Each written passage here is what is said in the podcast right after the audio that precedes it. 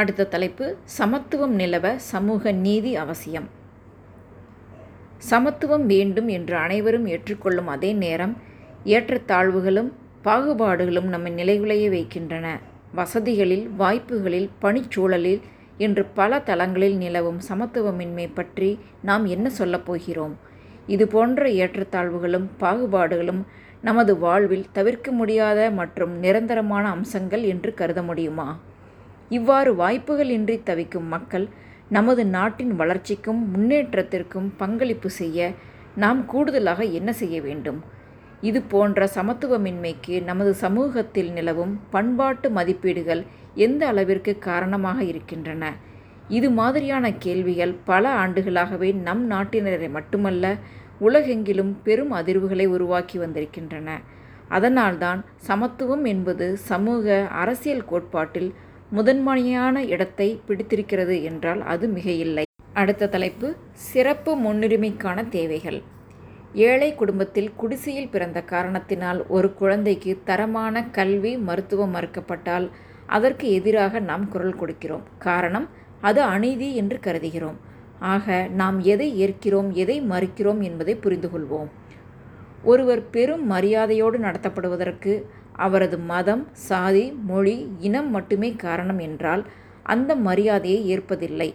அதே சமயம் இசை போன்ற ஒரு துறையில் ஆர்வம் கொண்ட ஒருவர் அவரது துறையில் சாதிக்க முயலும்போது அவரது மதம் சாதி பாலினம் இனம் போன்ற சமூக அடையாளங்களினால் அவருக்கு வாய்ப்பு மறுக்கப்படும்போது அது அநீதிக்கு வித்திடுகிறது. மனிதர்களிடம் இருக்கும் வேறுபாடுகள் என்ன பாகுபாடுகள் என்ன என்பதை புரிந்து கொள்வது மிக அவசியம். சமூக அடையாளங்களை முன்னிறுத்தி ஒருவருக்கு வாய்ப்பு மறுக்கப்படுவது அநீதி. அதுவே சமத்துவமின்மையை உருவாக காரணமாகிறது. இனம் மொழி சாதி பாலினம் மதம் போன்ற வேறுபாடுகள் இருந்தாலும் மனிதர்கள் அனைவரும் தங்களது தனித்துவமான திறமையினை முன்னெடுத்துச் சென்று வாழ்வில் வெற்றி பெற வாய்ப்புகள் சம அளவில் வழங்கப்பட வேண்டும்.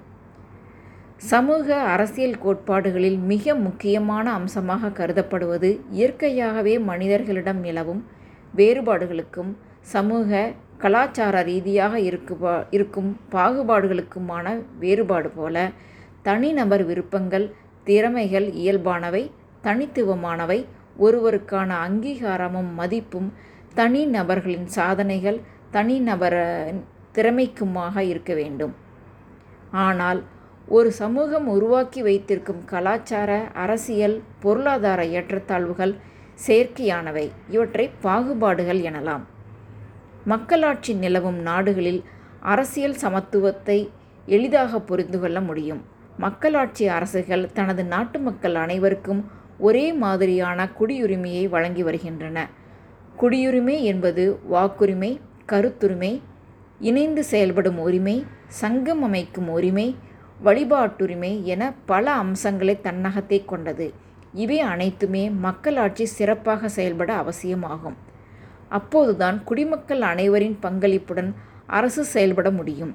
மேலும் அரசமைப்பு சட்டம் அனைத்து குடிமக்களுக்கும் சட்ட உரிமைகளையும் வழங்கியுள்ளது. மக்களாட்சி நிலவும் பல நாடுகளில் குடியுரிமை உறுதி செய்யப்பட்டு இருந்தாலும் சமத்துவமின்மையும் ஏற்றத்தாழ்வுகளும் நிலவத்தான் செய்கின்றன.